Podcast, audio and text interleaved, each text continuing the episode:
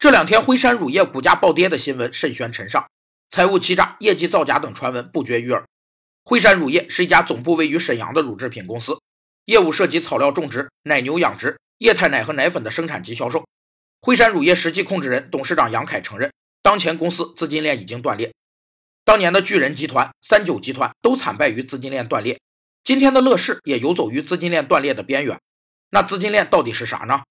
资金链是一个企业的鲜血，也是企业经营的根本，是维系企业正常生产经营运转所需要的基本循环资金链条。